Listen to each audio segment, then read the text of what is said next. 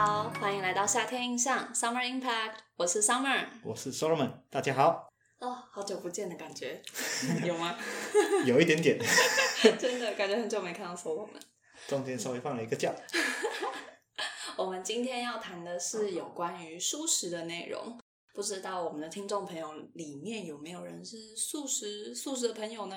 至少我不是，我有点喜欢吃肉，目前我其还不实也是，目前还不能脱离。那那我们今天就到这边吧。很烦，笑死我了。好吧，我们今天要聊的就是素食这件事情。当然，我们谈的素食不只是呃宗教素这一块，我们要讲的是呃吃素有很多种理由嘛。那其中我们今天会特别谈到就是动物权以及环境碳排这两块的呃素食的理念。那我们先来介绍一下台湾的现况。我们在去年二零二零年的时候统计，已经有超过三百万人是素食人口哦，很多吧？中文还算不错的，还蛮多的哈。对啊，如果依照台湾的人口比例来看的话，确实很高。哦真的真的很高。那大家猜猜看，没有？大家快速算一下，这样子是几趴呢？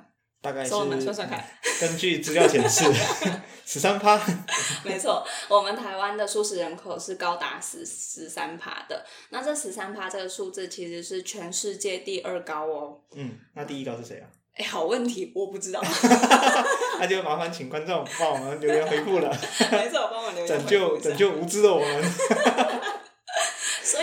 这个比例来说，等于我们可能十个人里面就会有一个人是素食人口。那以我跟 Solomon 来讲的话，像 Solomon 的妈妈，对，就是吃素的是是吃素的，没错。嗯，然嗯，后像我的另另一半男朋友，他也是吃素的，没错。所以其实大家身边一定有很多很多素食的朋友。可是可是我妈妈是属于马来西亚人口哎。哎、你一个突破盲点哎，你为什么没有在准备大纲的时候跟我讲？你很奸诈。我要制造一些笑点。好啦，对啦，是这样没错啦，好吧，那我无话可说，直接跳过这一段。OK，好，那我们刚刚讲过啦，其实现在吃素食的人，他有好多种理由。当然，可能最常见的还是宗教素。那另外就是像动物权啊，还有在意环境的，以及另外一个像是嗯，它它有点像是一个现在年轻的趋势，一个潮流，就大家会觉得它很潮、很酷、很高端。那是吗？我会会被排会被排挤耶。啊，要吃素 啊？这没有啦。这一块的话，我们要先以那个欧美国家来举例，就是因为这些潮流都会是从欧美国家，然后烧烧烧烧来台湾的。嗯那上次我们举一个最近在法国的新闻，就他们的第三大臣里昂，他们的政府就是给他们的国小儿童的营养午餐，嗯然后以前的营养午餐提供的方法就是让你选，它会有肉。或者是鱼，或者是蔬食三种主菜让你选，然后可是他们的说法是因应疫情的关系，他们后来把肉类删除了，只剩鱼类跟蔬食类。然后后来当然就引起很大很大的反弹。那大家攻击政府的原因就会是说，哎，你是瞧不起我们这种劳动阶级吗？哎，还是你觉得我们怎么样？你们不吃肉的比较高尚吗？然后还是说，哎，你们现在就是那我们的孩子就是很穷，他一整天可能吃得到肉的时间点就是在学校，你还把这个东西剥夺掉了。然后就是要逼我们一定要跟你一样有这个呃吃吃素食的理念吗？然后所以我们第一次看到这个新闻的时候，直觉会想象到啊，所以吃肉反而是比较劳动阶层的人在吃的吗？然后所以其实，在欧美的一些他们的趋势里头，就是有钱人吃素，这是一个很比较有种有这种趋势。对对对，有这种趋势在。然后像是之前有一个在以色列待过一两年的朋友，他就有提到，像是以色列的这种名人们、艺人们，然后政治人物，他们全部都是吃素的。然后所以大家就会对吃素这件事情趋之若鹜，就会觉得好像真的是很酷很潮。然后所以以台湾人们来说，现在年轻人素食的比例越来越高，很多也是慢慢接触到这些欧美的文化。当然，像我自己的话是没有接触到很多这种文化啦。我可能有接触到，可是我还是比较喜欢吃肉。是对，真的是这样，没错。那所以在台湾现在就有很多这种年轻的素食的质感店家，然后还有很多，甚至有很多 KOL，他们就是在代言吃素这件事情。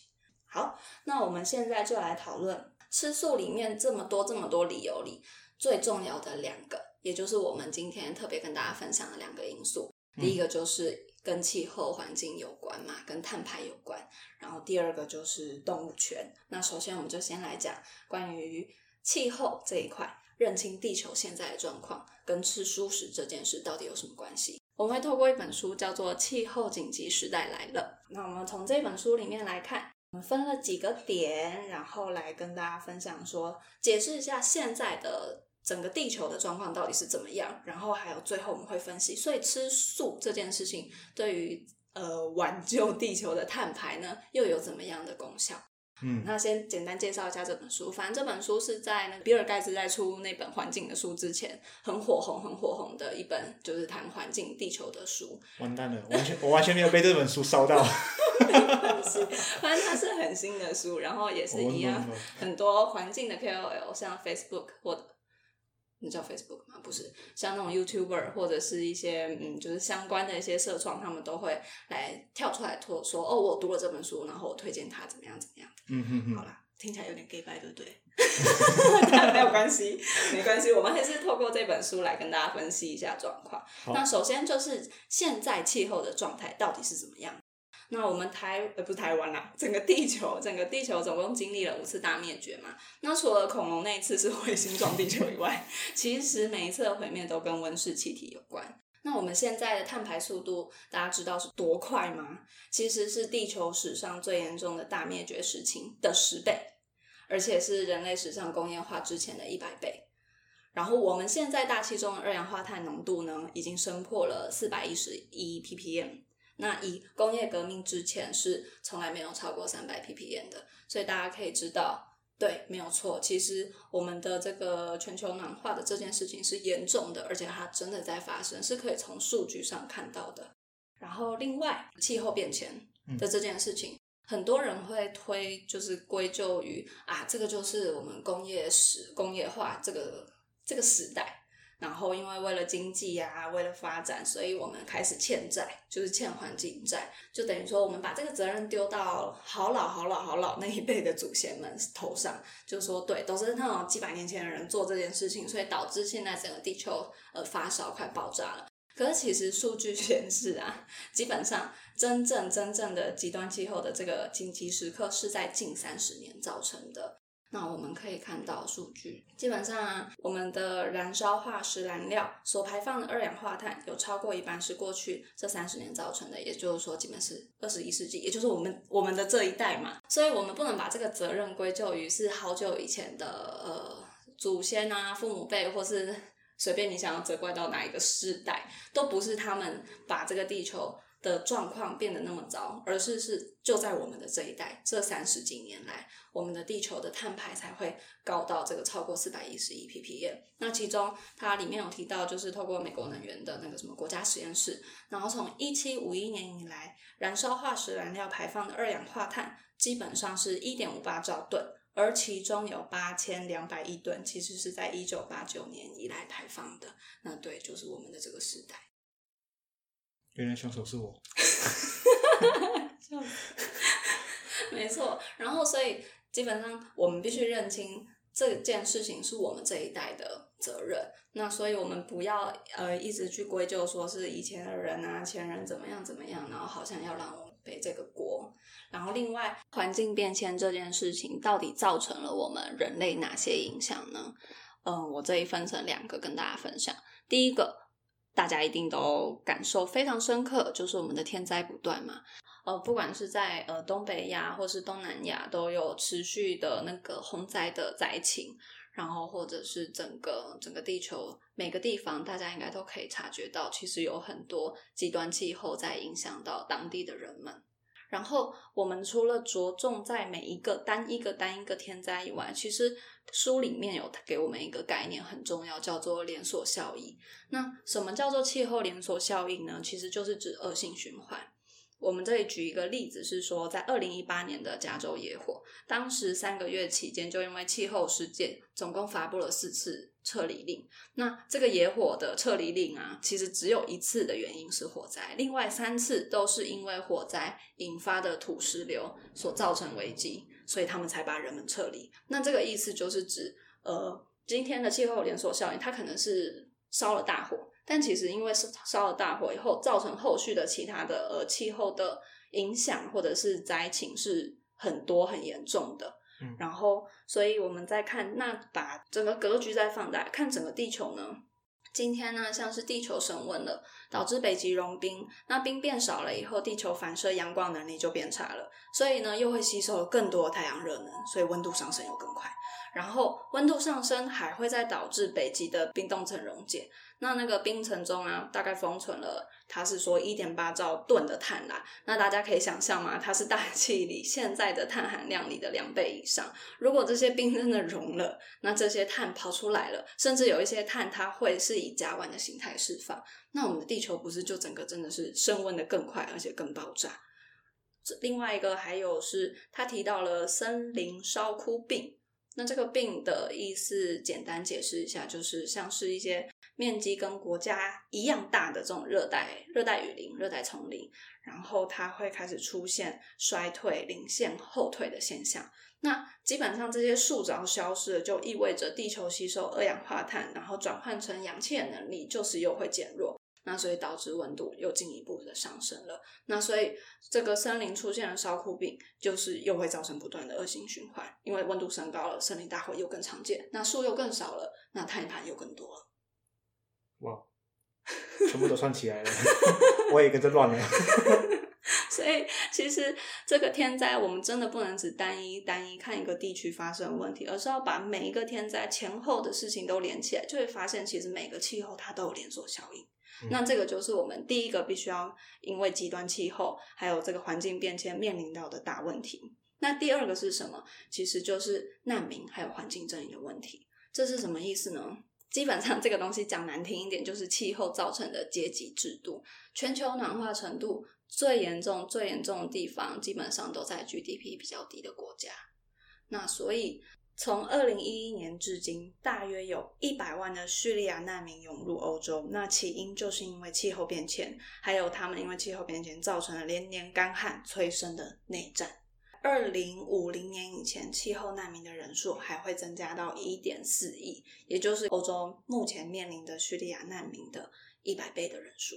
联合国表示说，对未来三十年最坏的预测就是将有十亿或是更多的弱势贫穷人口，他没有选择，只能忍受恶劣环境，要不然就是逃离家园，成为了气候难民。它很不公平的一个点就是说，在这些最受影响的这些国家里面，大部分其实对现在的大气的碳浓度的影响其实没有那么大，就是他们不是主要的碳排放碳排国家。他们并不是造成现在呃大气浓度四百一十一 ppm 的最大的凶手。对，可是他们却是最深受环境变迁影响的人们。一整件事情，它是牵涉到不只是单一个区域的环境灾难、天灾问题，它是牵涉到整个全球的比较贫穷、弱势的族群，他们的真正的环境正义、一整个人权的问题。我们听到这里，我们必须要去承认说，对气候状态在改变，而且人们也不断在面临这些问题。不过，我相信一定有很多人一直持着一个对于环境议题这件事保持一个保留的态度。那可能会觉得说，嗯，大部分的人可能对于这件事情都会觉得，他对于这个环境的快速变化掌握的太慢，然后又或者是他觉得这件事情应该是全球的呃精英人士、领导者们，或者是政治这些体制，他们要来负起责任的。然后你就会觉得，你就会对他们很有信心说，啊，他们会处理。然后甚至觉得，他们如果都不能处理了，那我一个小老百姓能干嘛？大家有太多的理由去选择忽视现在这个气候紧急时代的来临。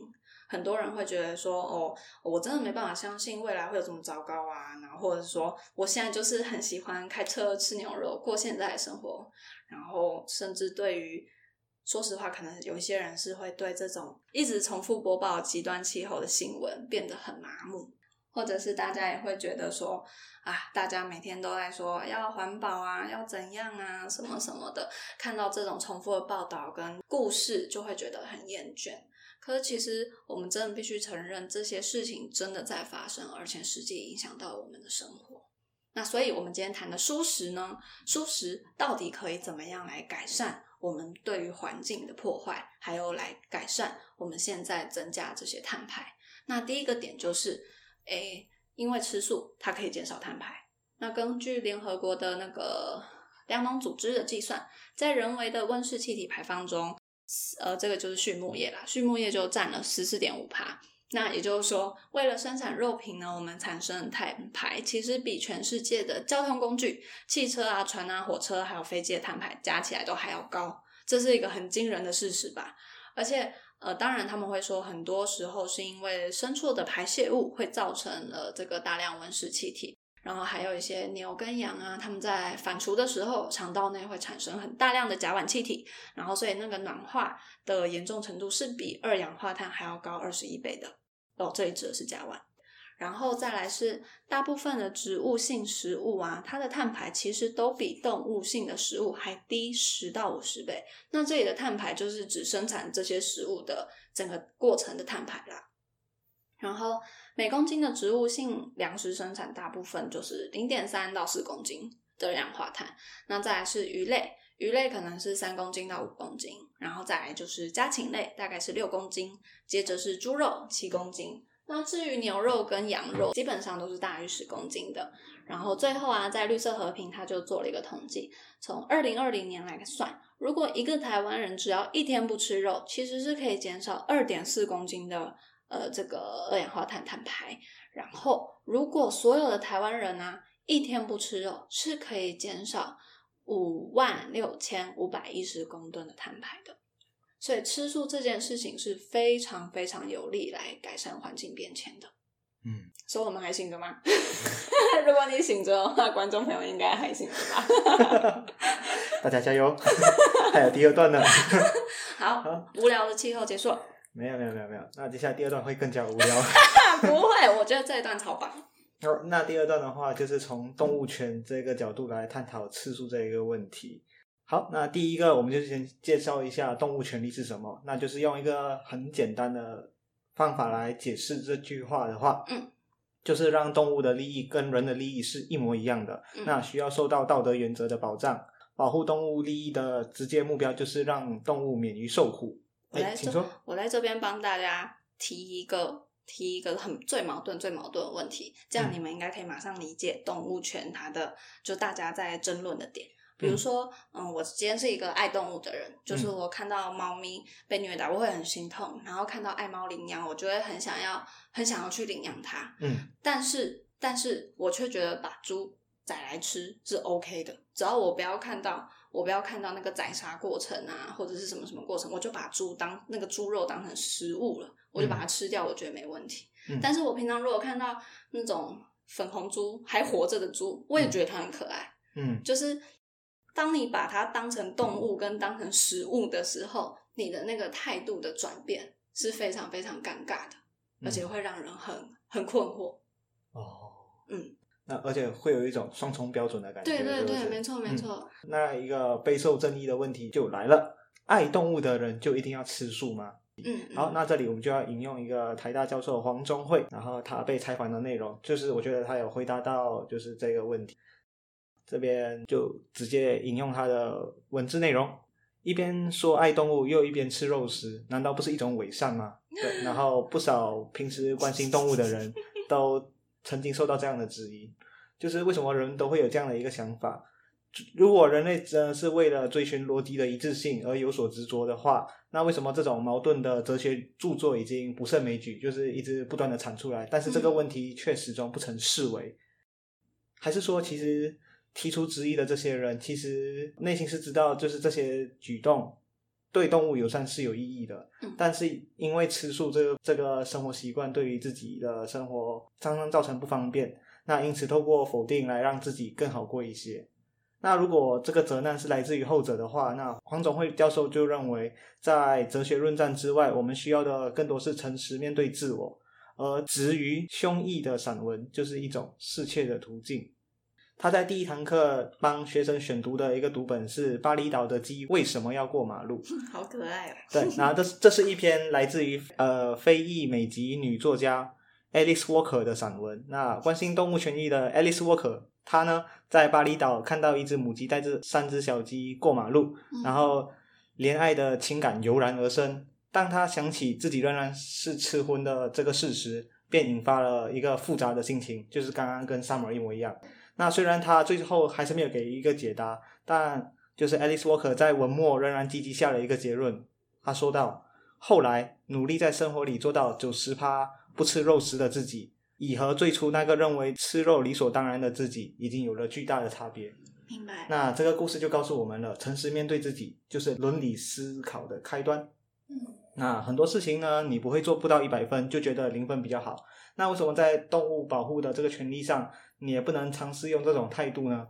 他认为，就是其实伦理的行动没有一套准则可以依循，更多时候逻辑的一致性对于这种伦理的实践反而没有太多的帮助。嗯，那我们就不需要为了追寻逻辑的一致性而让自己的生活每一个动作都必须贯彻动物权利的思想。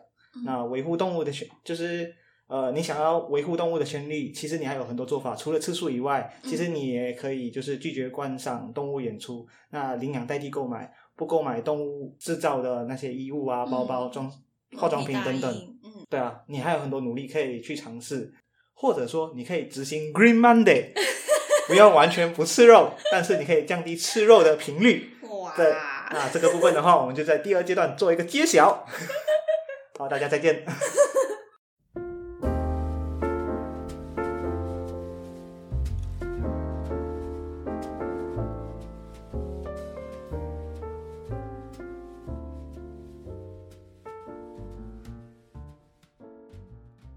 好，那 Remindday 就是一个社会企业，那它的理念就是鼓励大家在每周一吃素，令生活更加健康、环保、低碳。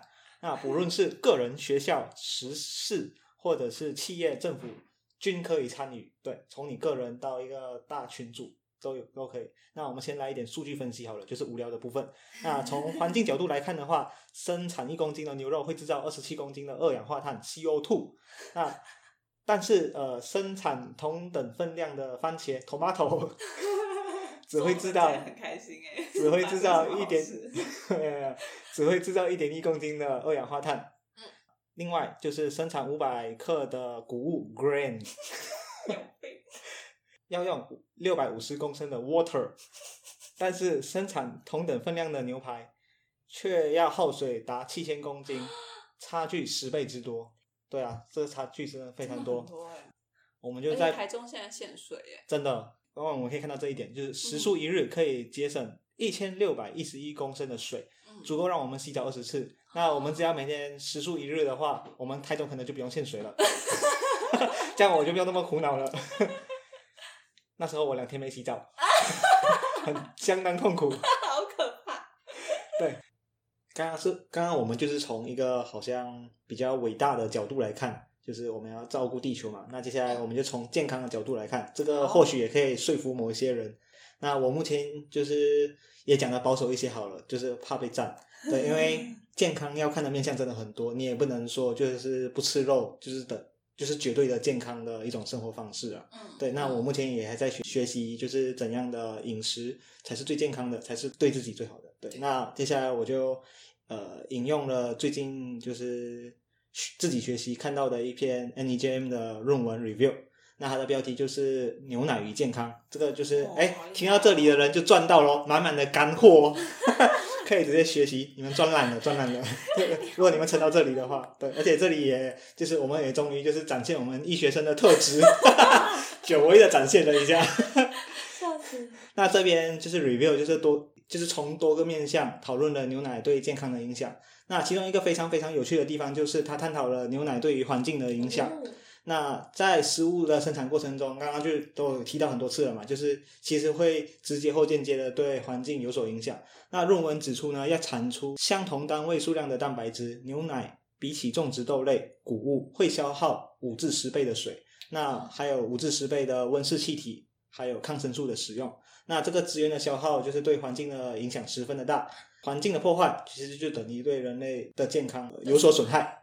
那接下来就是直接看牛奶对于人类的健康影响，嗯就是如果你的观念是你想要透过饮用牛奶来补充钙质来预防骨折的话，那这十分尴尬了。目前很多大型研究的结果就是多喝牛奶并不能预防骨折，反而有较高的髋骨，也就是我们大腿骨的骨折几率是会上升的。对，嗯所以这个部分可能大就是如果你有一些就是牛奶补充钙质预防骨折的观念的话，我们就要注意一下。对，它是会提高骨折几率的。好，所以啊不是所以，呃，最后呢就是论文在它的最后一段 conclusion 的部分，它就建议了成人可以改吃甘蓝菜或者是花椰菜 broccoli 哦，我家我帮大家做它。或者是豆腐、坚果、豆类，或者是柳橙汁，就是呃用这些食物来代替牛奶来补充钙质。嗯那另外就是还要多多晒太阳，补充维他命 D，对，增加钙质的吸收。应该吧所以我们用晒太阳吗？有啊，刚刚 出门去买个午餐，稍微晒一下。那然后就可以代替牛奶的摄取，不仅可以补充到钙质，又不会有牛奶的副作用。另外呢，也可以透过环境的保护来保护自己的健康。一举三得。真的，所以其实我们嗯，现在了解了素食对于整个环境啊，或是动物权的影响以后，一定有很多朋友会觉得，天啊，没办法啊，吃素叫我不要吃肉，就是要了我的命一样。嗯但是我觉得我们也可以从另外一个更简单的层面来做一些改变，就是观念的调整，不要刻板印象。大家有没有听过 Netflix 上面之前很有名的一部纪录片叫《如素的力量》？哦，但是那部片我真的是我用二倍速看，然后大概看了十分钟吧，我有撑到十分钟。嗯，我这样你看，这样这样代表你看了二十分钟，对，嗯真的，但真的还是很难看的。对我还是关掉了，我真的对不起哦大家。可是呢，至少我看完了前面的二十分钟，我的感想是，他想要呈现一个，他想要呈现一个概念，就是因为他里面他去访问的对象，嗯，在前面全部都是那种很壮的那种运动选手，哦有女性，有男性，有黑人，有白人，各种。然后他们都是就真的是很强壮的运动选手这样。然后所以他其实是我猜他想要呈现给我们的概念，就是指我们常常会说吃素的人是不是会比较瘦弱，或者是他会不健康。然后我们台语也会说，有时候大家在互呛互嘴的时候，会说啊利息假财哦哦，这样之类的。哎，其实我不知道素的台语怎么说，但是。加收了，是吧？那你刚刚就要说啊，你还让我讲完，还加菜哦，，对，他就是大家在互呛的时候就会说啊，利息假手哦，这样嗯就有点像是在呛你说你是比较软弱的，对或者对对对是你比较没 guts，嗯，没错，嗯对，就是那种感觉。所以整个环境其实对吃素的人，我们都还是有一些刻板印象在的。那可是透过这部很红很红的纪录片，它就是想要传达，基本上吃素这件事，你也可以做到非常健康，你也可以很壮，你也可以成为呃这种国家等级的运动选手，所以你不用去歧视吃素的人。应该是说软弱不等于吃素了，或者说吃素也不等于软弱，对，不一定要会软弱。乱贴标签。嗯嗯，没错。另外，其实吃素也是健康的，不是说也是健康，是也可以做到很健康。那嗯，举例来说，一块肉它可能里面有含有含有很多必需氨基酸。那以吃素的人们来说，他们需要的这些必需氨基酸可能是散布在不同的菜种里头。嗯所以他在吃饭的时候，他可能就比较需要注意，那他要怎么样均衡去摄取不同种类的蔬菜，这样子。就是让 variety 变高这样。对对对对对，没错没错。然后像各种豆类啊这样子等等的摄取，他就必须要特别去注意。然后另外吃素的人可能也比较容易铁质、B 群或是钙等等的，在这些这些比较缺。乏。对，那比较缺乏的话，你只要自己注意，那你再去特别摄取，就可以做到跟吃肉的这些营养素。你的获取方式虽然不同，但是你最后达到目的跟目标是一致的。另外就是像是那个大家有时候会在讨论说，那吃素跟吃肉的那个蛋白质的利用率、生物价这件事情一样，当然吃素可能会比较低一些，但一样你的分量跟种类，只要你有特别去注意、有去分配的话，就是可以达到不管吃素和吃肉都一样健康的这个状况、这个状态。嗯，好，那所以其实我们刚刚就讲了，嗯，吃素这件事情，它每个人吃素的理念都不一样啊。可是，背后的动机也不一样。嗯，如果你今天秉持的是像是动物权也好，或者是环境权这种减少碳排的部分也好，我觉得我们就是可以一起努力，一起一起去影响身边更多的人。就是像我，我也爱吃肉，不过现在就是慢慢的会有意识的在减少吃肉的参数，甚至天数这种感觉。嗯，然后所以我觉得我们就可以一起加油。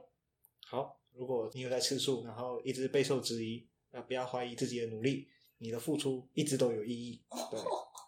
那对于有想法但是还不敢付出行动，或者是说还没准备好，那你也可以从简单的开始做起，就是只有一天，嗯，也不一定要 Green Monday 啊。如果你觉得 Green Tuesday 比较好的话，也没差，你想要 Green 哪一天都可以，对，或者甚至 Green 哪一餐你都可以，没错，嗯，不用做到就是别人眼中的一百分。不用太强迫自己，就是有做呃有多少算多少这样。我真的很喜欢你刚刚讲那句话，没有做到一百分，不代表我们就一定要做零分。我们就算有做到六十分的努力，那也是六十分的努力。没错，我觉得超棒。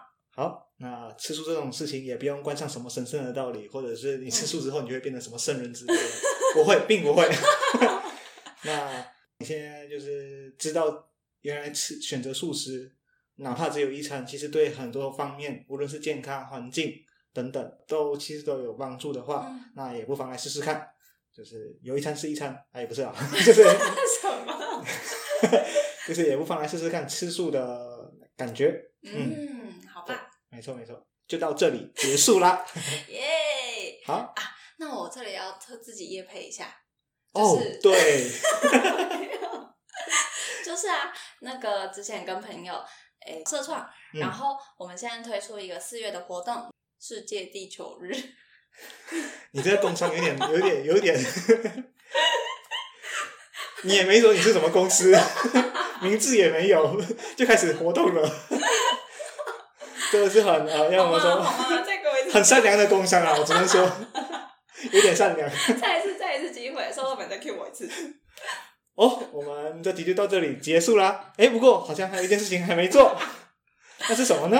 啊，我要在这里跟大家推荐一个平台，就是我们叫做一口觅食 Miss Echo，提供每个订餐人使用循环餐盒的外送。然后我们的合作店家大部分都是素食店家哦。那所以我们现在四月还有一个这个响应世界地球日的活动。那如果你们是办公室的团订的话，就很欢迎你们来联系我们哦。可以通过我们的节目平台。联系到我们吗？可以吗？可以啦，可以，可以，可以，完全没问题。好的，那这集就到这里结束喽，谢谢大家。原来是叶佩呀啊，不是。好，那大那大家再见。那 拜拜。Summer Impact，呃，Little Impact on your life。